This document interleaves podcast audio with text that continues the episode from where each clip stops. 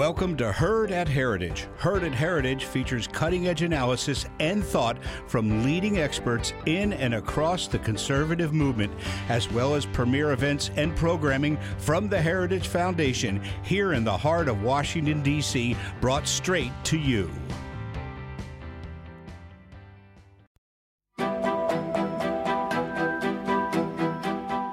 Hello, I'm Richard Reinsch. I'm the host of The Defining Conservatism series, which can be found at the Heard at Heritage podcast.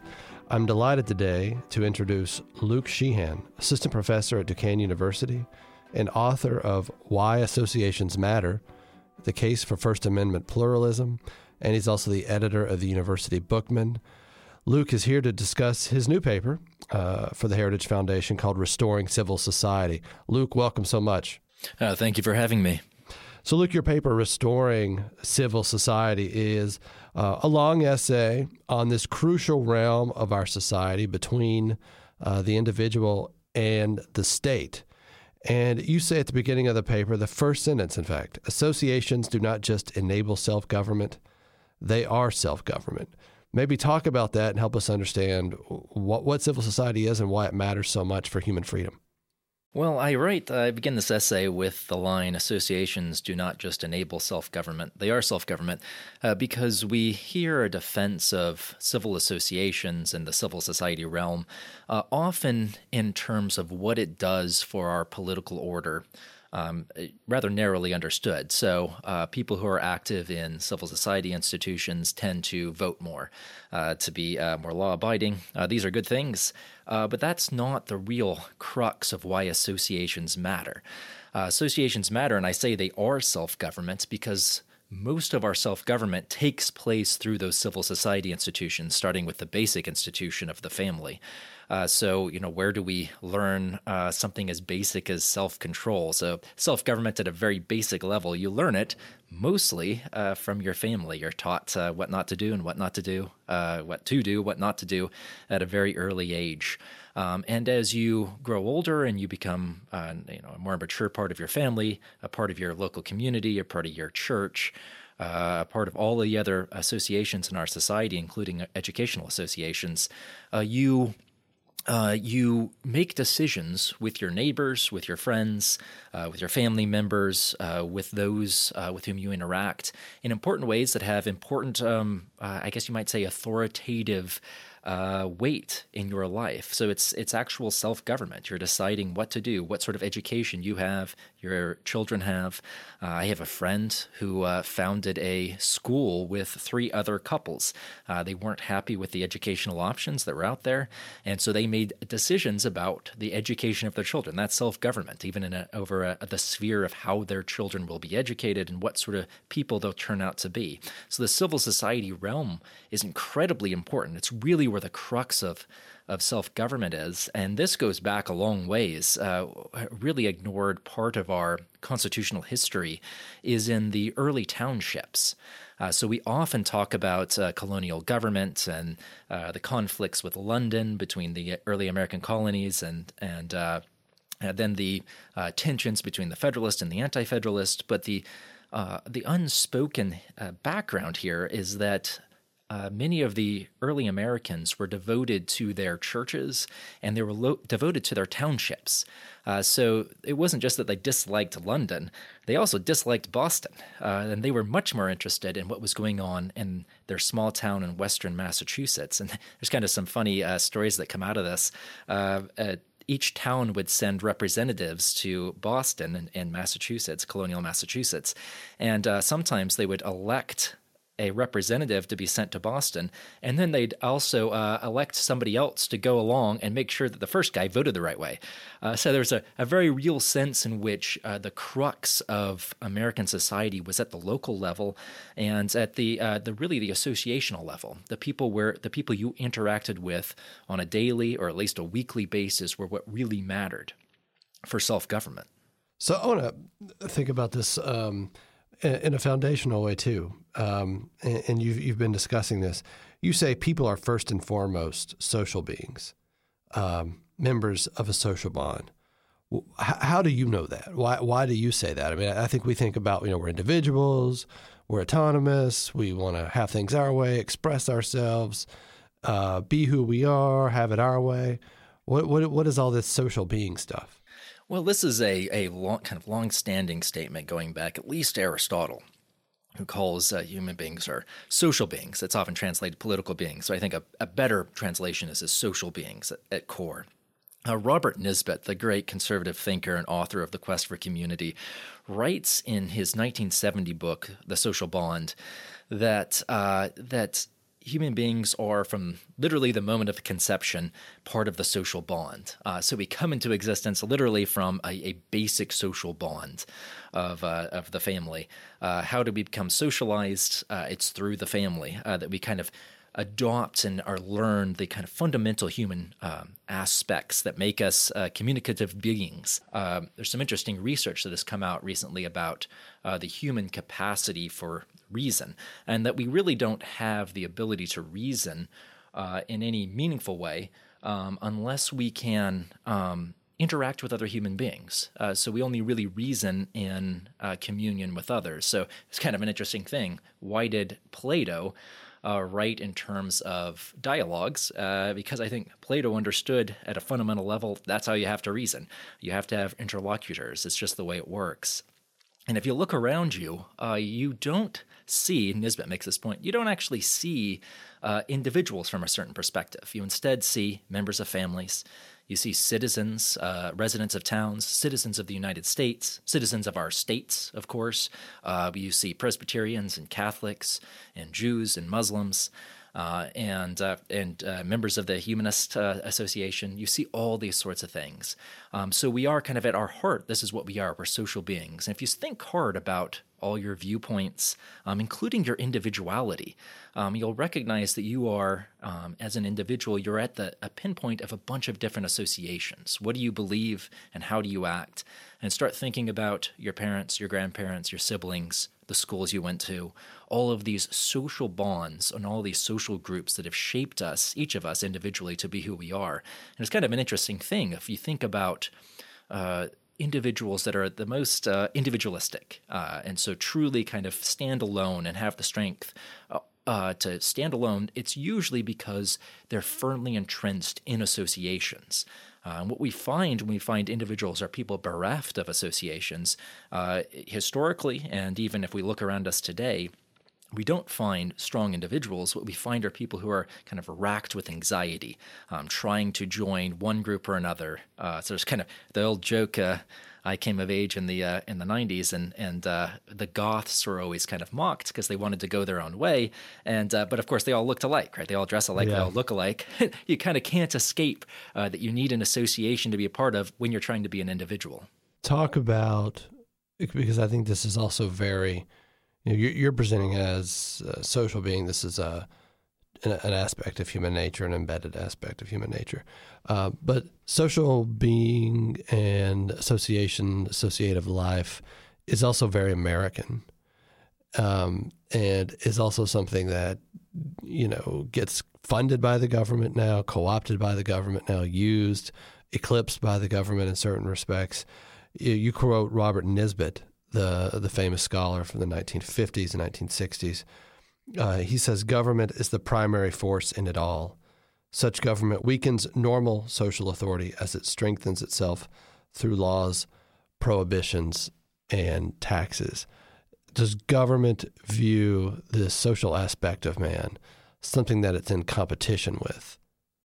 Yeah, so Robert Nisbet uh, writes very famously in The Quest for Community uh, that the state uh, tends to grow in power and strength at the expense of our associations. And, uh, and what he has in mind here is a, he's, he's writing nineteen fifty-three. That's when his book comes out. But he's looking at the sweep of Western history.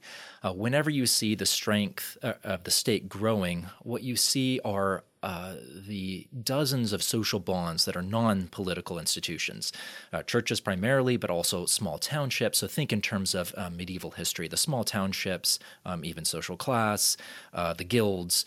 uh, the church, all of the uh, the various orders within the church, uh, they recede in terms of function and authority whenever the the king uh, starts to claim divine right and expand his own power. He does it at the expense of all of these associations.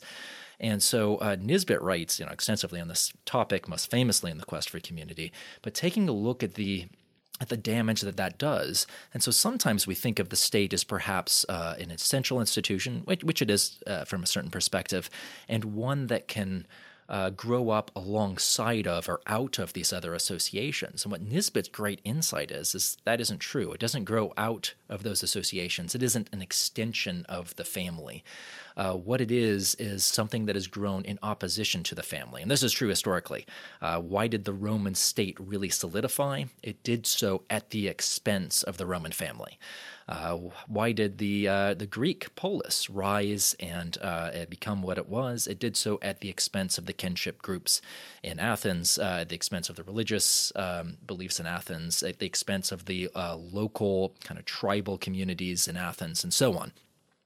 And so historically, we always see this. Now, there is an aspect here. Uh, the political order obviously is is essential from a certain perspective, but it really matters how you how you approach it.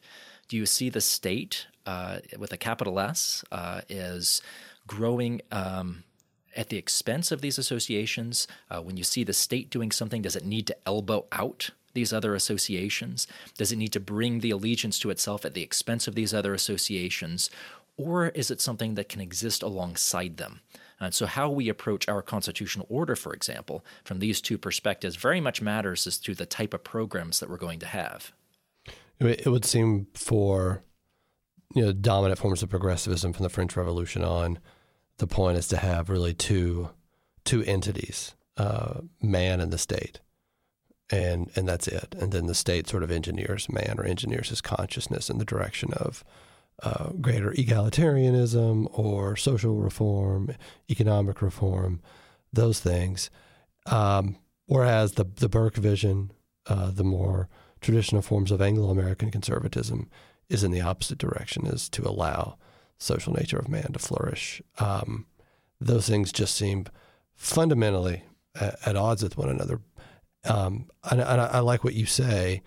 It's These things are displacing. The growing growth in government displaces other things. I mean, it seems one way to think about that is, as we look at the relationship between uh, public schools growing and the number of services and functions they offer, vis-a-vis the breakdown in the communities around them. Not that necessarily the schools cause the breakdowns, but they've got to, in effect, pick up the slack or try and rebuild and replace those communities and the things they're not doing, and they can't.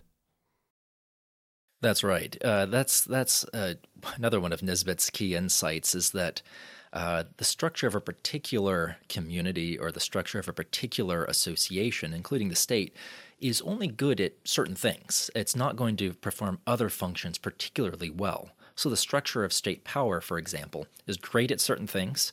Uh, it's much better at prosecuting wars, for example, than as, say, religious organizations or the family. Uh, neither of those things have been particularly good at, at prosecuting wars. Uh, the state is pretty good at it, and it can be good at other things too, uh, but it cannot do what the family does in terms of socialization. It can be an aid to it, but as virtually I think everyone knows, Uh, the public school systems that are the most successful are ones where the parents are really involved. And so uh, even with all our all we understand in terms of education and uh, educational psychology and child psychology and all of this, uh, we cannot engineer our public schools to do what families do. Uh, so if parents, no matter how uneducated, do by and large a much better job with their kids uh, than do than does um, educational bureaucrats, and it's not the bureaucrats' fault. It's it's that the structure of state power is such that it can't do what these other associations uh, do, and so it's this is kind of an interesting interesting thing when we talk about um, a public policy of civil society is that the impetus for civil society has to come from civil society itself. Uh, so how do we Uh, craft a public policy that encourages the growth of civil society institutions and helps them to thrive um, without sapping their power, without it being the state taking over functions and elbowing these other associations out of the way. As it was one part of the problem, civil society, we, you know, you're necessarily living with the status quo Um, you might be improving it or reforming it. Um, but many people are opposed to that and look to government to engineer new, a new social order, uh, definitely a new political order, a new economic order. And can you stop that? How, can you stop that by just talking, by trying to just protect civil society? You, you write that there's, you know, there's economic freedom, uh, there's political freedom, but there also should be this realm of civil society. Conservatives give a lot of nods and Uh, applause for the idea of the freedom of civil society. But you argue it's first and foremost. That's right. Uh, so we, we tend to be, uh, this is, again, keep going back to Robert Nisbet, but his, uh, his brilliance is almost unsurpassed in the twentieth century. Uh, he talks about the uh, imaginative hold of the state in our, in our minds, in our imagination. So when we approach politics and we talk about politics, uh, we want to talk about it just from the perspective of the state. And we're kind of all enthralled in that way of thinking, even if we're conservatives or libertarians, and even if we talk about limited government, we have a hard time seeing uh, the social realm for what it really is and how fundamental it is uh, to us as human beings, and that it really ought to be come first. Uh, so sometimes we speak instrumentally about our civil society associations, um, but we, we'll speak about the state as if it's intrinsically valuable and these associations as if they're instrumentally valuable. And it's kind of the other way around. Uh, the state is instrumentally valuable to a number of things, but it's the in these civil society associations that we get to the real heart of human goods, uh, the human good of sociology, the human good of, uh, of uh, uh, sociality, uh, the human good of uh, religion. Um, it's in those civil society institutions that they happen, and you need a broad swath of freedom in that realm uh, because you can't dictate from the top how those associations should work. Uh, they have to really be governed from the inside uh, to determine precisely how they're going to play out in people's lives. So you need the realm of interaction between the individual members and their associations to be as free as possible so that they can play out in the way they need to. Have you, th- you know, thought about, maybe just a contemporary question for you, um, have you thought about what happened in this country the last uh, two years after the COVID lockdowns and the masks and schools were shut down? I mean, if if we think about your claim of sociality and social groups being first and foremost uh, a way we develop ourselves, then what you you can start to think about a range of pathologies that have enveloped this country since those COVID days of twenty twenty. In that, you know, Did we or did we just get really angry and full of anxiety uh, and tension when we were separated from one another and suspicious of one another in that separation as well, because we had no way to come together and mediate those things uh, in face-to-face communication or, or in groups? I think that's exactly right. Uh, so uh, I think, as we all know, uh, personal face-to-face interaction is essential to uh, uh, civil interaction. Uh, so it's a lot easier to uh, to uh, say nasty things online uh, when you don't have to face somebody. When you face somebody, it kind of changes the dynamics. And I think there's a lot of research on this, and I think we all know it anecdotally. Uh, so when you have the these lockdowns where we all put in a position where we're all only online with each other, that was the only interactions we have except with our uh, with our you know, whoever we live in our house with. Uh, that, oh man, uh, it, it's kind of difficult to um, exaggerate just how damaging that is to our social environment. And I think, as we've seen, we didn't uh, we didn't bounce back. Uh, so you know, church attendance is down. Um, I was kind of hoping that uh, with uh, with that those lockdowns, we kind of we all missed our associations, and it would kind of give them a real new lease on life uh, because we'd all be kind of really uh, roaring to get back. back in, in in in our associations and back in face-to-face interactions. And I think to a certain extent, uh, we did see that. So uh, I, I kind yeah. of felt like yeah. in the educational realm, uh, there, you know, we kind of got to see um, everyone go online. And for online education, it turned out uh, it was, you know, something close to an unmitigated disaster.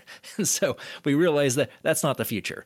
Uh, we just can't have that. Um, and I think we really got to see that. Um, and so I think there's going to be, hopefully that that does plot uh, for us, uh, shows us a little bit of the way forward. We've said for a long time these face-to-face interactions really matter. When we had them all taken away from us, uh, boy, did we realize we were right. Um, your scholarship also focuses on the Constitution and civil society and the ways in which our Constitution does or needs to you know, we need to think more about how it uh, can protect civil society organizations. You mentioned one clause, which is uh, the Freedom of Assembly Clause in the Bill of Rights. Um, talk about that clause and what it might offer protections for civil society. And I say that, you know, one of the biggest, seems to me, sources of uh, tension uh, or undermining these associations comes through sort of increasing expressions of individual preference and the demand that a private group should actually recognize and affirm you, or you can sue it and shut it down. That's right. So, uh, we have the Assembly Clause in the First Amendment, and the Supreme Court has done uh, close to nothing with this clause. So I think, as everyone knows, um, it, the, the Supreme Court has really kind of honed in on a number of, of clauses in the Bill of Rights, especially the, the Speech Clause, for example, and did, you know, it, you know, an okay job of, of unpacking them. I could quibble over some things, uh, but one thing it drops is the Assembly Clause. It just doesn't do anything with it. It incorporates it against the states in nineteen thirty-seven, and then it doesn't develop it. Uh, and I think the reason for this is that the the Supreme Court, along with uh, much of the rest of our um, our political institutions, don't appreciate the realm of civil society, and that that Assembly Clause, among some other clauses, is aimed at protecting civil society. Or to put it another way, uh, when our founders drafted those clauses, they had in mind civil society. They took it as a um, kind of a given. Uh, so when they were when they were debating in the first Congress the wording of the First Amendment, and they're talking about the Assembly Clause, uh, there was uh, uh, Mister Sedgwick from Massachusetts actually wanted to strike the clause from the First Amendment. And the reason he wanted to do so is not because he didn't believe in it. He did. He thought it was so obvious it didn't need to be put in. He thought it was it was just too obvious. Uh, of course you have to assemble with other people. Of course you have a right to. And he says that's like saying you have a right to decide whether or not to wear a hat in the morning. And then he's, his opponent uh, in this debate, uh, John Page from Virginia, responds and says, well, uh, it is true that it's obvious. However, there have been uh, men who were stopped from assembling and have been forced to take off their hats when they were in the presence of authority.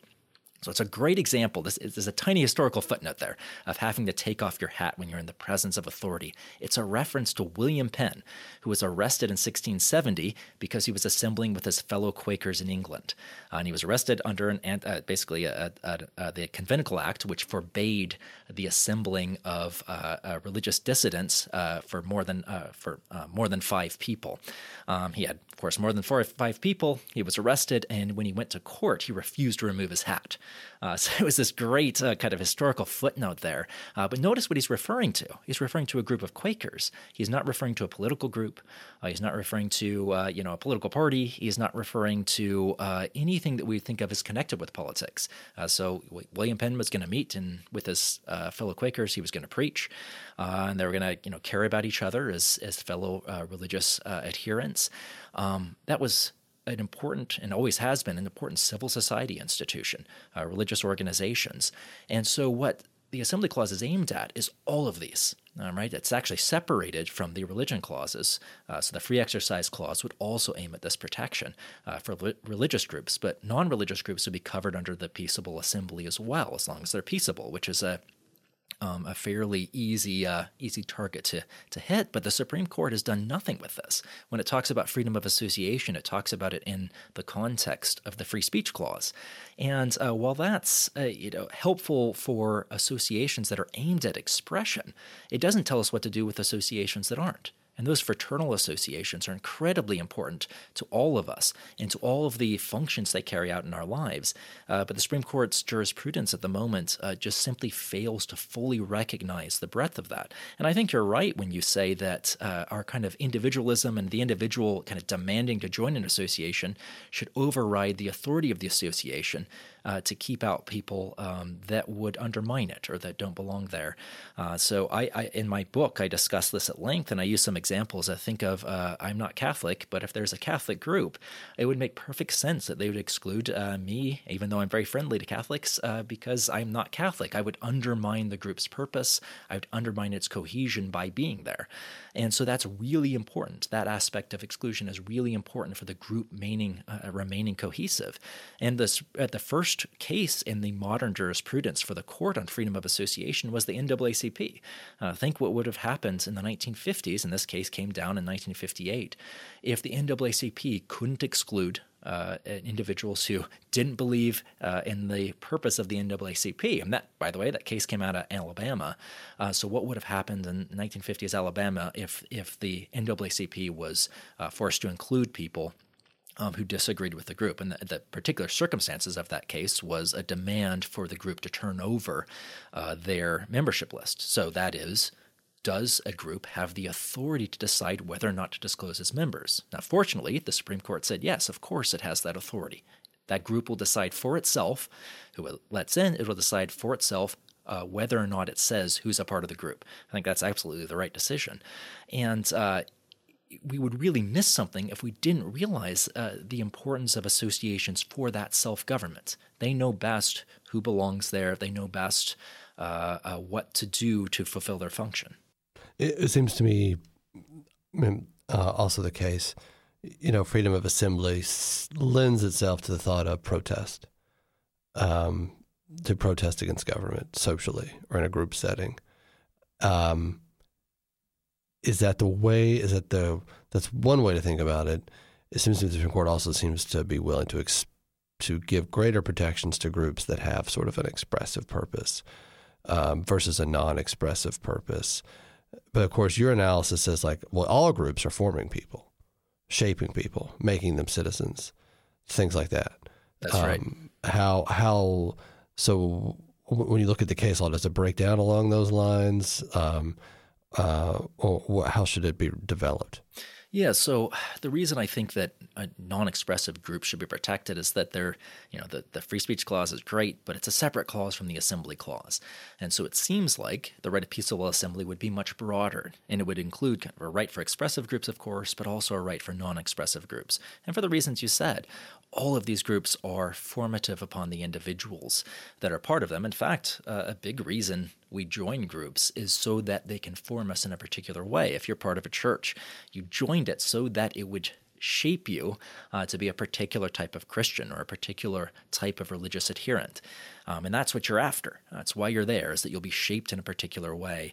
Uh, so uh, we need to think about what sort of protections ought to be required um, under that assembly clause. Again, the federal courts have not done a good job with this at all. Um, so it's been actually decades since the Supreme Court has even talked about the assembly clause, despite uh, hearing uh, numerous cases that where it should have come up. Um, in twenty twenty-one, uh, Justice Thomas, in a concurrence, did mention the assembly clause. So I'm hoping that's, you know, a foothold to start making our way back in and talking about this important clause. And I think policymakers should really think about uh, what they can do uh, at a legislative level and a policymaking level uh, to really prioritize civil society and the protections for civil society. Um, another context of this debate is the government um, making threats from time to time on philanthropy organizations, which is a way, say, of funding civil society or or helping it uh, or, you know, Uh, finding ways to give aid to people through private associations. And, you know, there have been attempts at various state governments, uh, bills have been filed, if I'm not mistaken, at the federal government level, to say, you know, your tax exemption is actually a government expenditure. You know, to the degree you're tax-free, it's because we're being nice to you, uh, in effect. And you question that. It, it does seem to bring in Uh, into play that, you know, our money is the government's unless they give us a dispensation. Uh, talk about your approach there. You don't think tax exemptions are government subsidies, and it also seems to reveal a crucial aspect of the social nature of man. Yeah, that's right. So uh, the way we talk about uh, uh, tax exemption is we act like uh, the government's entitled to the money, uh, and uh, it is chosen uh, for its own purposes to grant tax exemption. So it says, uh, it turns out that, you know, religious organizations are pretty good at shaping citizens. If you're involved with a religious organization, you tend to be, uh, you know, less violent. You tend to uh, vote more. These things like this. Uh, so we're going to give it a tax exemption. This is kind of the way we talk about it. Um, and the Supreme Court has referred to tax exemption as a, as a government subsidy in a, in a few cases. Now, I think that's wrong. And I think a better way to understand it is that when our legislatures pass tax exemption laws, what they're saying is they're saying that our civil society institutions actually take a priority. So if your church says, uh, you know, we expect you to tithe ten percent of your income to our church as a member of our church, what the government's saying is we're going to let you take that off the top. And the reason we're going to do that is because that association and your membership in that association takes priority over your membership in the state. Yes, you're a citizen. Uh, yes, you need to pay taxes to support your government. Uh, but we will take that cut after the civil society institutions have taken their cut, uh, because they come first. And so, yes, the, the, the state is passing this legislation, and we have to have legislation in place to explain how this stuff works out.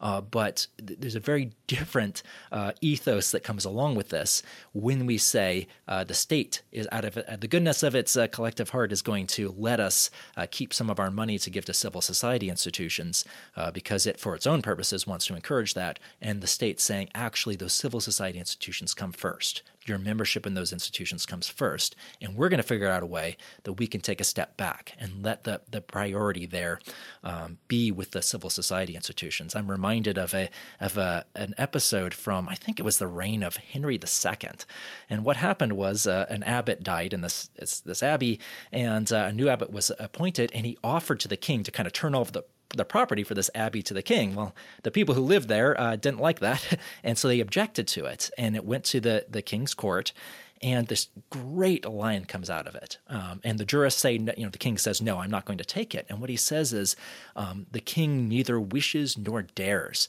to enter into the ancient realm of autonomy of this abbey. And it's just a extraordinary line. The king neither wishes nor dares. And I think we should see our tax, our laws on tax exemption in the same way. Um, our democratic government neither wishes nor dares to enter to interrupt the membership of its citizens and other associations. And so when we have these laws, we should not see them, we should never tolerate um, our, our our government um, threatening to strip tax exemption um, from organizations, unless they're, you know, doing something criminal.